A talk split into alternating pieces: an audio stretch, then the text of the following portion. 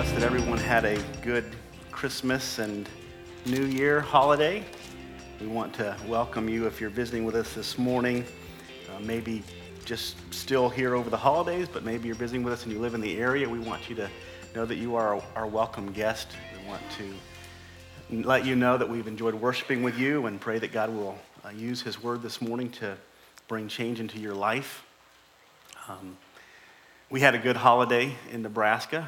It was cold, but uh, we uh, enjoyed ourselves, got to see a lot of our friends and our family, and um, I brought one of my gifts from Christmas here to show how old I'm getting. I, I had picked up some glasses. So you may see me wearing these. I, I'll try to wear them as little as possible, but as I look down, I've noticed lately as I read, um, especially up here, I have a hard time seeing um, my, the verses.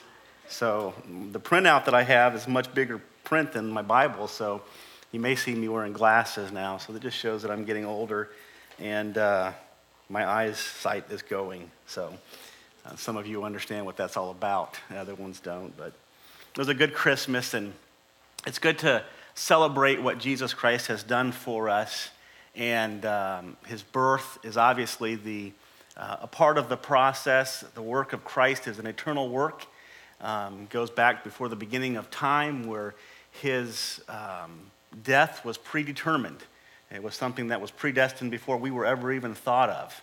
And, uh, and it comes into place at the perfect time. The Bible tells us in Galatians when the fullness of time has come or when the right time had come, Christ Jesus was sent into this world. He was born of a woman, meaning that he was a fully human. Um, but God was his father, which defines the fact that he had no sinful nature. Uh, he was not sinful at all. As a matter of fact, Hebrews tells us in chapter number four that he was without sin. He was tempted in all ways as we are, yet he, yet he never sinned. Um, he lived a perfect life. We know that uh, he lived 33 and a half years on this earth. He died on the cross. He did not die for his own sins. He did not die for a crime that he committed, but he died for crimes that we had committed. He died for our sins. He gave his life sacrificially as a substitute for sins or for crimes that people had committed because they could not pay for their own crimes. And that's who we are. We're those sinful people. And we're the ones for whom Christ Jesus died on the cross. We know that Jesus Christ did not remain in the grave, but three days after his death, he resurrected. And we celebrate that on Easter. And he came out of the grave and was victorious over all of those things that would ultimately seek to hold us bondage and hold lost people bondage today. And his resurrection is um, symbolic to us, it is an example to us of the new life that we can have in Christ, the salvation and the deliverance that we can have because of what he has done for us.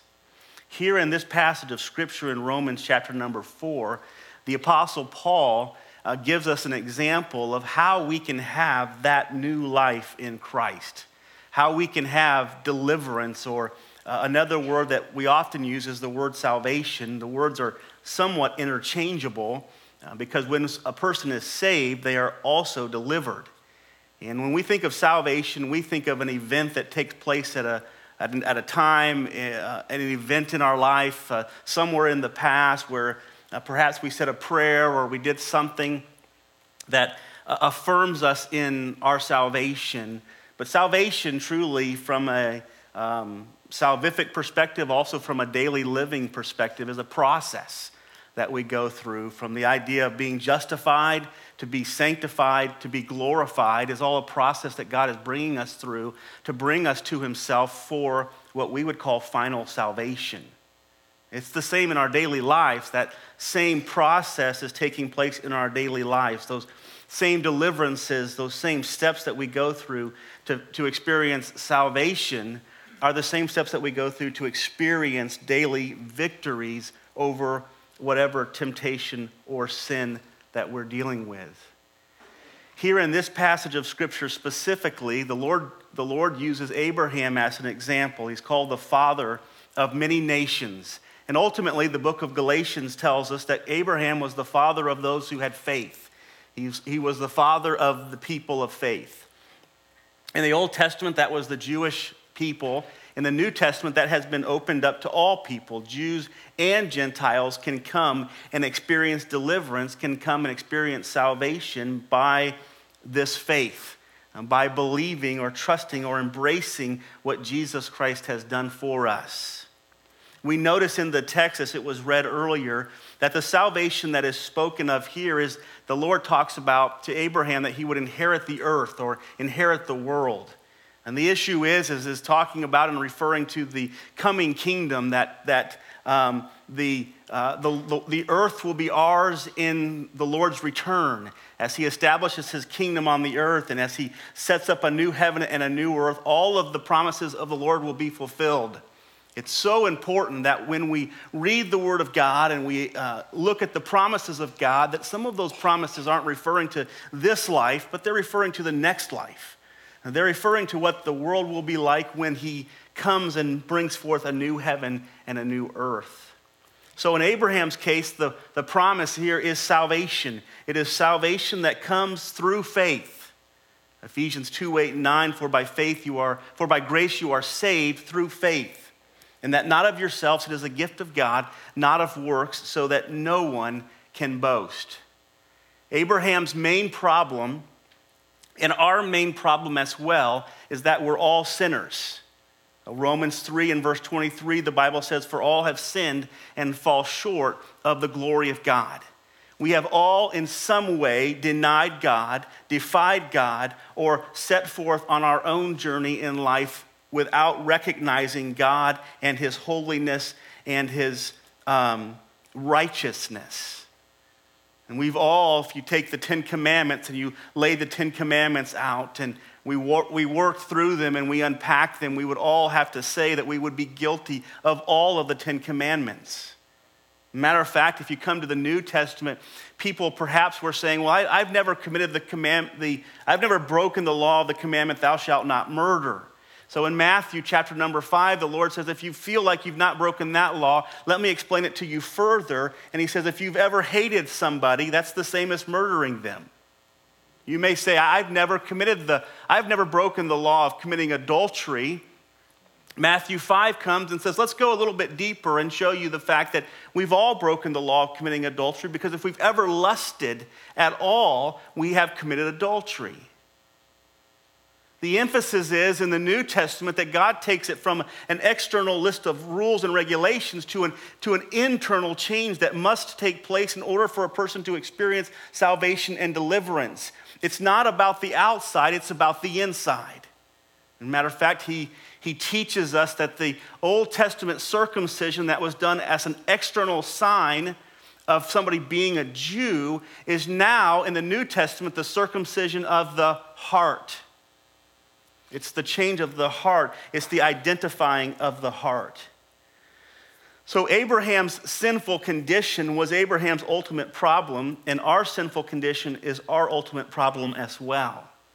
Again, we are all sinners, and Romans 6 says the wages of sin is death. The price for sin, the payment for sin, is condemnation. And it is not temporary condemnation. We know what the Bible teaches about hell, it is an eternal condemnation. Those who have broken God's law are guilty before God, and therefore there must be a payment made, there must be a punishment for that sin in order for God to remain holy. In order for God to be just, in order for Him as the judge to stand um, as a holy judge and a righteous judge all sin must in some way be condemned. All sin must in some way be paid for. And that's where we stand. We know, according to the scriptures, that God sent his Son into this world, Jesus Christ, God the Son, and that he came fully God and fully man, and he paid the price for our sins. And then he tells us that all of those in, in, in, this text, he uses Abraham as the example, but all of us who embrace what Jesus Christ has done by faith experience this salvation. Become a part of the family of God, enter into God's uh, economy or God's family. We enter into that by faith, we enter into that by trusting. And that is really the emphasis of this, of this Romans 5, 13, really Romans 5, 6, 7, and 8 really emphasize this idea of entering into God's family by faith. We come into God's family by faith. But we not only come into God's family by faith, embracing what Jesus Christ has done for us, but we also live by faith. The salvation that we experience, the, the, the, moment that we accept Jesus Christ as our Lord and Savior, is not just meant for that moment, it's something that continues every single day of our lives. Imagine the power, the, the miraculous work that it took to save you from your sins. Pretty miraculous, right? We, we could say that that's probably the greatest miracle that could ever happen on the face of the earth is somebody who is guilty to have their sins removed, forgiven, and be made perfectly righteous in the eyes of God. That's a pretty big miracle, right? It's that same faith that gives you the victory over lust today. It's that same faith that gives you victory over hatred and bitterness and frustration. It's the same faith that you, that you adapt, adopted the day that you believed in Jesus that continues to guide you and give you victory every single day of your life.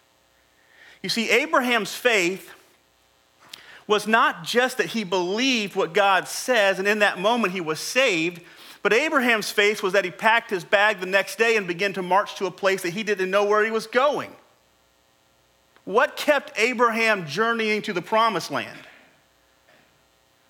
Faith. Faith kept Abraham going every single day of his life. What kept Abraham continuing to try to have children at the age of 100 and his wife 90? It was faith. He believed what God had said, and it just didn't impact him in the decision process. It impacted him every single day of his life, it impacted his walk. So the Bible teaches us that the faith that we have that saves doesn't just save, but it also sustains and secures. It's a faith that continues to, to dwell with us and to live with us throughout our life. Ultimately, we are children, we become children of faith. It becomes our identity. Several times in the scriptures, this term is used Habakkuk 2 and verse 4, Romans 1:17, Galatians 3:11 and Hebrews 10:38, the Bible says the justified are those who are just shall live by shall live by faith. So faith is not something that just saves us. Amen, it saves us, right? And we embrace what Jesus Christ has done by faith, it saves us. But faith sustains us each day. It brings victory in our daily walk, and faith secures us. We also want to remember this the faith that sustains us daily, the faith that brings victory over lust and bitterness and anger and, and murder or hatred or whatever, that faith is what brings evidence to this faith, that saving faith. Does that make sense? If you never have sanctifying faith, meaning that you never experience any victories in your life, you, you quote unquote get saved, but you never experience any other faith victories, the resurrection of Christ was only one experience for you, but not a continuation of experiences for you.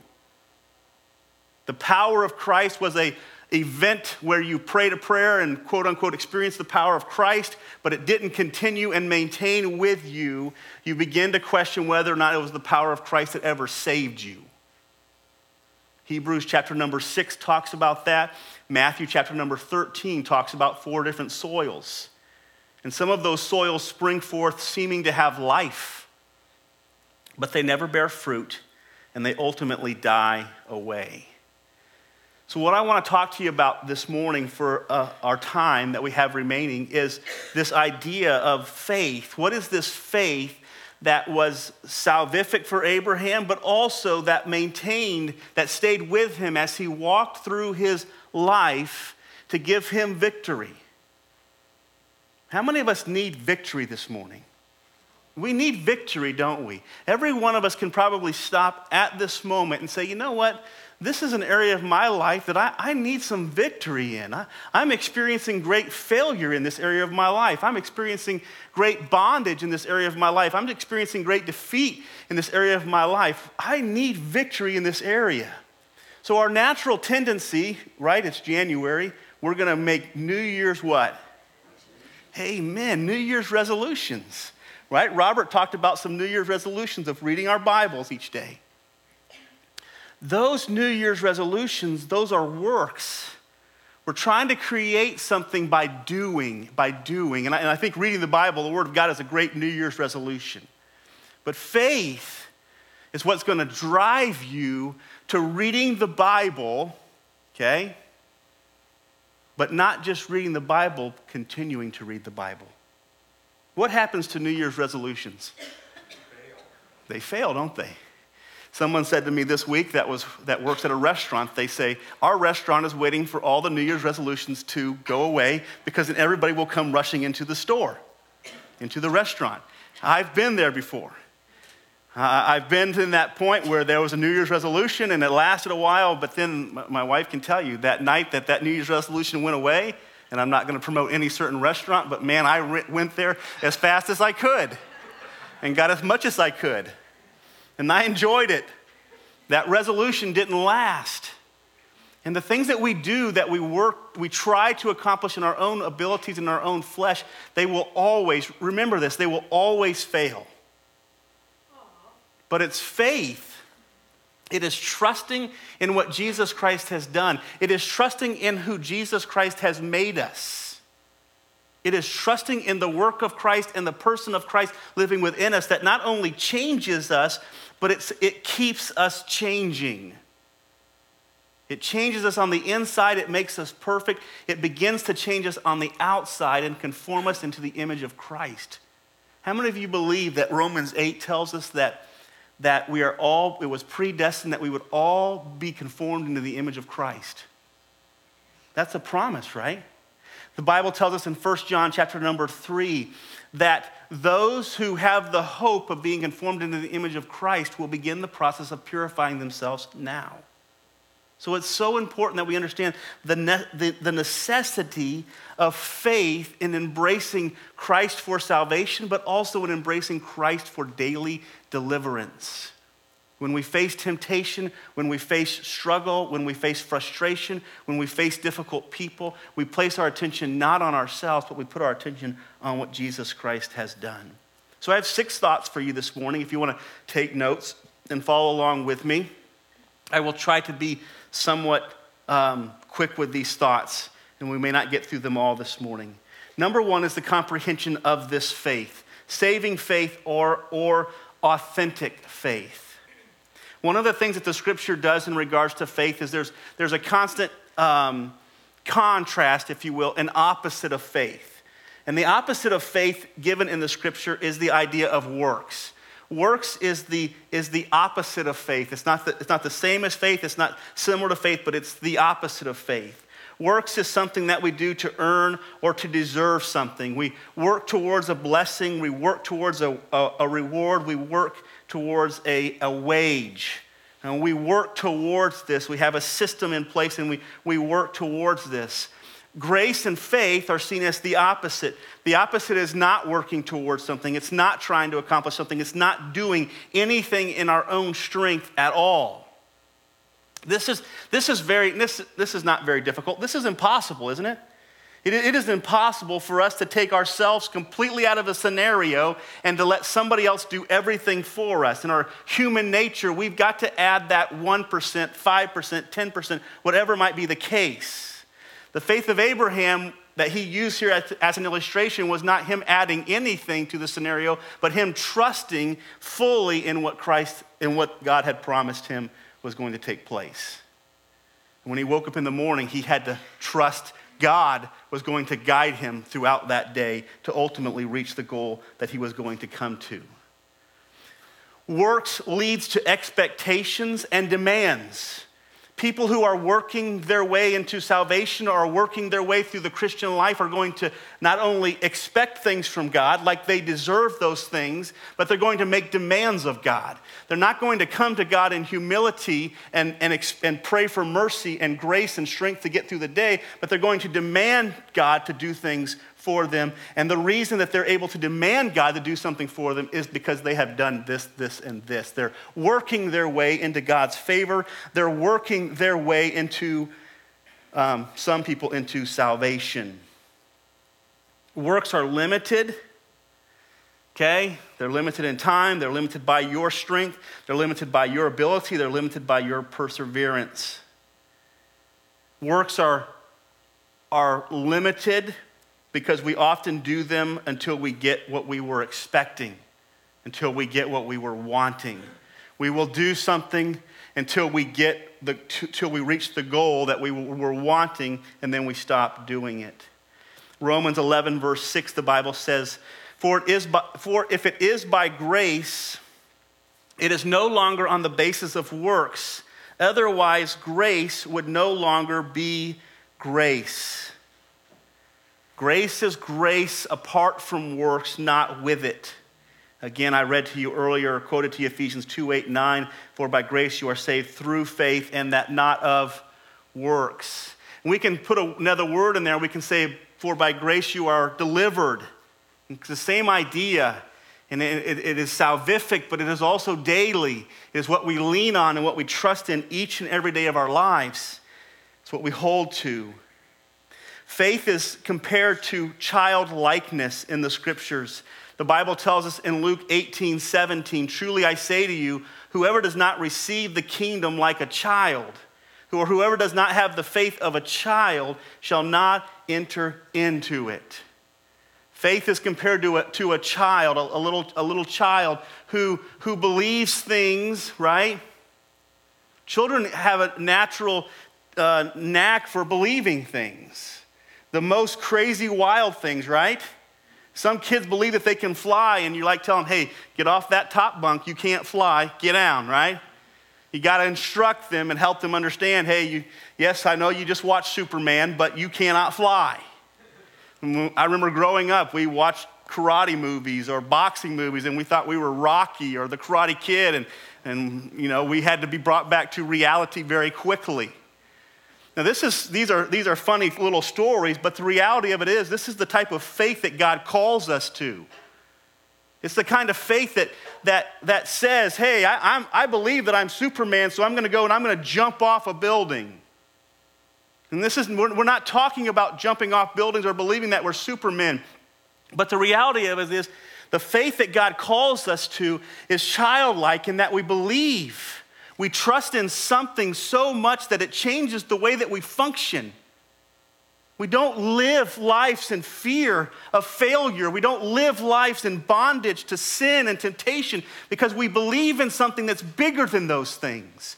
We trust in something that can overcome, that has already overcome those things. We embrace that. Think about a child when he is with his dad how much boldness does he have when he's with his dad? When his dad's standing there next to him and he's with his friends and just feels totally confident that nothing bad can happen to him, right? No one can beat up his dad. You know, the kids wrestling back and forth over whose dad can beat up whose dad? I know your kids have never done that before. They will. That's the faith. What they're believing is they're believing in their dad. They believe in their dad's strength. They believe in their dad's might. They believe in their dad's abilities. They're embracing by faith. They're trusting by faith in the strength of another. That same child, you take that same child and you take him alone and you put him into that same crowd of kids, and he's a totally different child. Because he knows he's alone. He knows he's by himself. And because he's by himself, he becomes fearful. And because he's fearful, he, he becomes perhaps lackadaisical in his stance. Faith is like becoming like a child, it's like embracing something that we can't see, embracing the impossible. There are things in your life that you see that you say, This is just impossible. I'll, I'll, never win in this area. I'll never be victorious in this area. Yet you believe in your heart that Jesus Christ saved you from your sins, but He doesn't have enough strength to save you from your sin. You believe in your heart that He cleansed you from all unrighteousness and made you acceptable before God the Father, yet He cannot give you the victory over bitterness. The faith that, that drove Abraham, the faith that the Bible says was accounted as righteousness for Abraham, was not empty faith. It was faith that was full of God. And it was faith that led Abraham to make crazy decisions Humanly speaking, the decisions that Abraham made were, were foolish decisions. No one wakes up in the morning and packs up his bags with his wife and begins to go somewhere. And she says, Where are we going, honey? I don't know where we're going, but God's going to show us. Right? How many of us do that? No one says, Honey, we're 90 and 100. We're going to keep trying to have children. Right? that's, that's, yeah, right? Nobody does that. It's crazy. It's crazy faith. It's believing in the impossible. It's believing that God can do what He says He can do. Listen, folks, if we wake up in the morning and we believe that God can do what He says He can do, He says He can make me perfect, He can make me righteous, He can purify me. 1 John 3, because I believe that, I wake up in the morning and I journey to that purification. I've often compared the journey of Abraham to the promised land as our journey to perfection. You know something? None of us know where we're going. None of us know where we're going. But you know what? We woke up this morning and we believe that we were on that journey.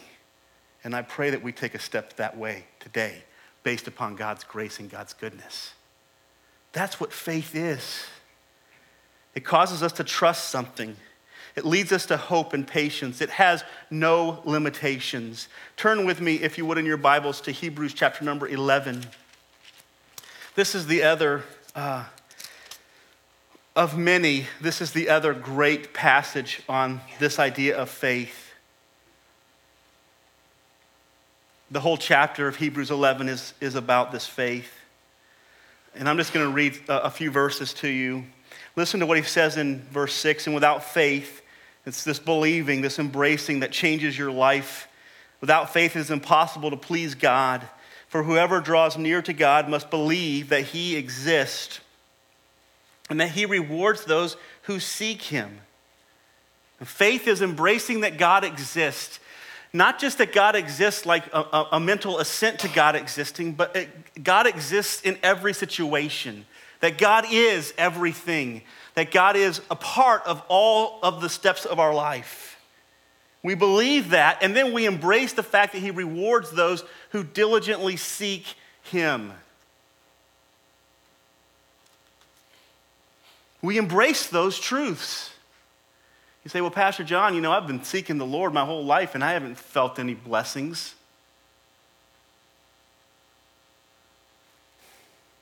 You have to believe.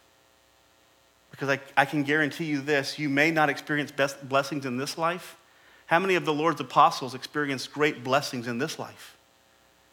You may not experience blessings in this life, but I can guarantee you that the promises of God are not always meant for this life, they're meant for the next life. There is great blessings to come. There is a kingdom that is going to come. There is a new heaven and a new earth upon which God's people will rule and reign. Listen to what he says here by faith, Noah, being warned of God concerning events as yet, what's the next word? Unseen. In other words, God told Noah it was going to rain, and not just rain, but it was going to flood the entire earth. Noah had never seen rain before, he didn't have a, an idea what it was. Noah was asked by God to believe something that he had never seen before. He was asked by God to embrace something that he could not imagine, he could not picture, he could not come up with an intellectual understanding of what God was telling him. Noah, it's going to rain. And rain's like, Noah's like, what's rain? That's for me to worry about. You build this huge ark, boat, and here's exactly how I want you to build it. And I'll show you what's going to happen. Noah believed God, didn't he? Do you know what's interesting? God tested Noah severely.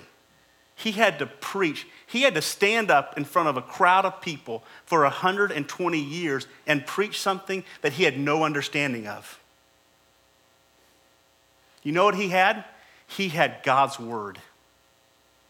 And God's word was enough.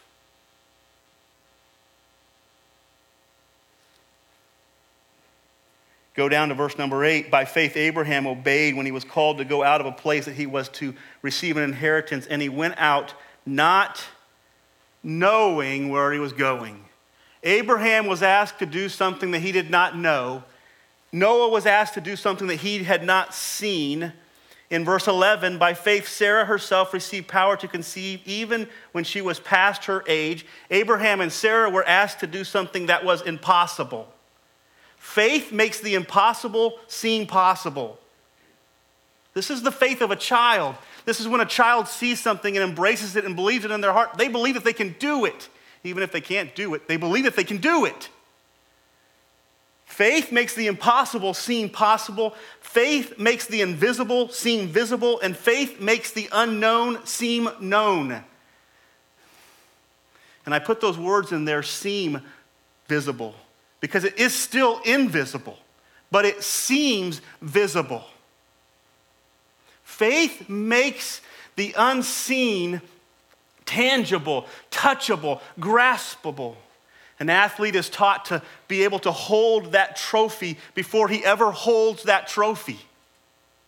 He is taught to be able to pursue that medal as if it's already in his hands. He does that by embracing faith, by trusting that he's going to reach that goal. That is what faith is. Faith is being able to see it as if it is a reality. God's word is a reality. Amen? Faith causes us to live like it's a reality. Most of us go to this text and we say, Well, I know that God's word's a reality, so it can't be that which is unknown. Faith is taking what you don't know and believing it as a reality because God's word says it. It's not about what we know, it's about what we trust or who we trust. Faith makes the invisible seem visible, makes the unknown seem known. Hebrews 11, verse 1 now faith is the substance. Faith makes something substantive. Faith is the substance of things, something that you hope for, the evidence of something that you cannot see. In other words, if you're telling somebody that you're on a journey, you're telling somebody that you have a goal, Abraham, hey, um, wife, we have a, we're going to the promised land. God has promised us this land. She's, she, her, her, her affirmation that there is a goal that's going to be reached is that he packs up his bags and begins to march to that land. And the evidence of our faith is that, or the evidence of our promise, God's promise to us, is that we begin to journey to that place. Faith is a belief that you cling to that motivates you to forward motion. Faith carries us from promise to fulfillment. Faith takes us from the promises of God to the fulfillment of those promises. For by grace you are saved through, okay, the idea of three, through there, it's like, a, it's like a tunnel. Through, you're going through something. So here is God's promises. Here is the fulfillment. How do we get from God's promise to fulfillment? How do we get there? Through, through faith. We embrace that. And the, the, the wonderful thing about God is that He makes sure that if He makes a promise to us, that we get to the conclusion. Amen? He makes sure that we get there. It's painful sometimes, right? Jonah was going to Nineveh, but he didn't get there easy, did he? He didn't get there easy. God was going to do a work with him, made him a promise. He had to get him there. And God has to get us sometimes, and sometimes it hurts, but He will get us there.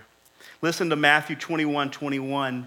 Jesus answered and said to them, Surely I say to you, if you, have the, if you have faith and do not doubt, you will not only do what was done to this fig tree, but also you will say to this mountain, Be removed and be cast into the sea, and it will be done.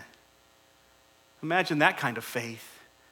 The faith that says, I can move mountains. You say, Well, Pastor John, I can't move mountains. Maybe those mountains represent something. Maybe you have a mountain in your life. Maybe you have something that's standing in the way of your, of your goal, of maybe not your goal, but maybe God's goal for you. There's a mountain in the way. Some of us want to march over it. The Lord says, by faith, we, we, can, we can remove it.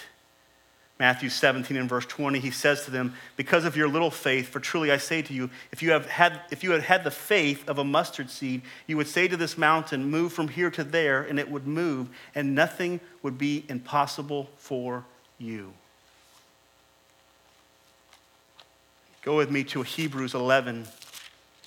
Back to, you might just want to keep a finger there. Hebrews chapter number 11.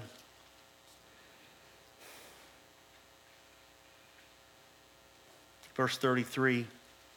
Just watch, watch what this faith does in people's lives.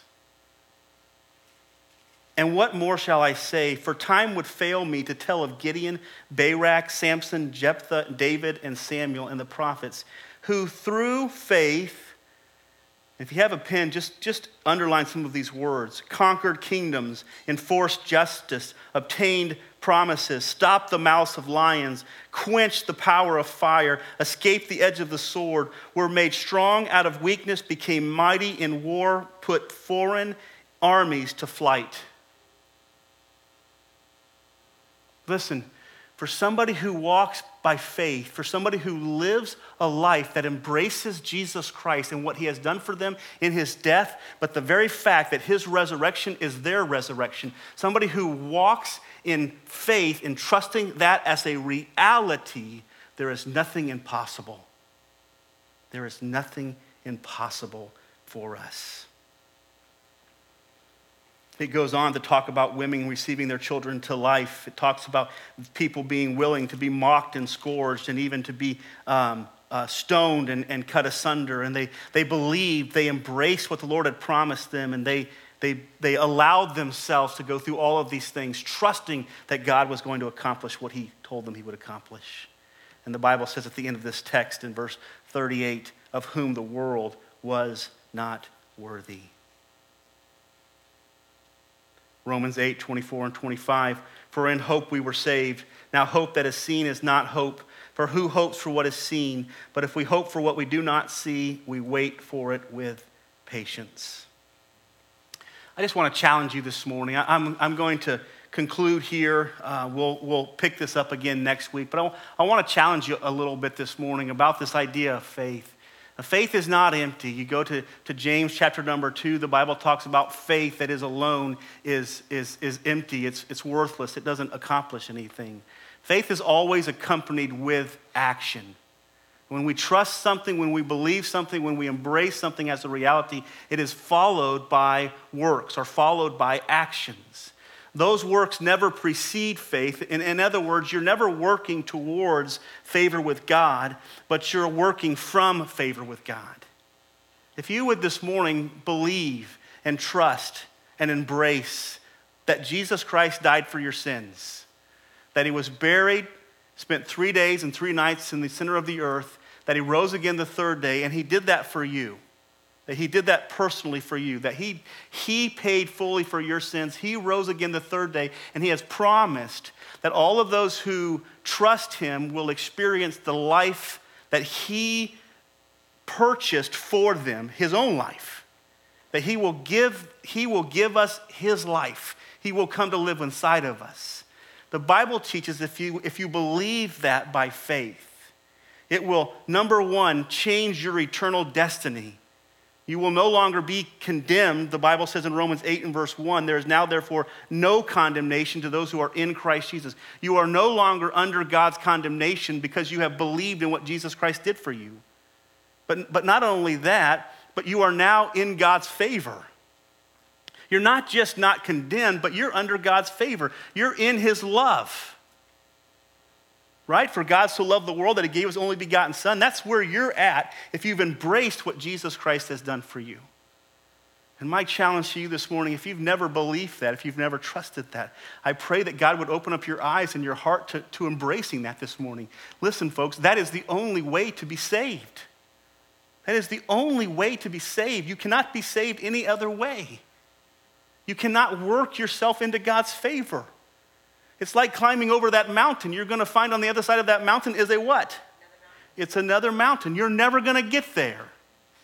But by trusting in Jesus and what he has done for you, those mountains can be removed. Jesus has already climbed all those mountains. He's already won the battle. He's already been victorious. He says, I want to give you my victories as a gift. Stop trying to work for them and just embrace them.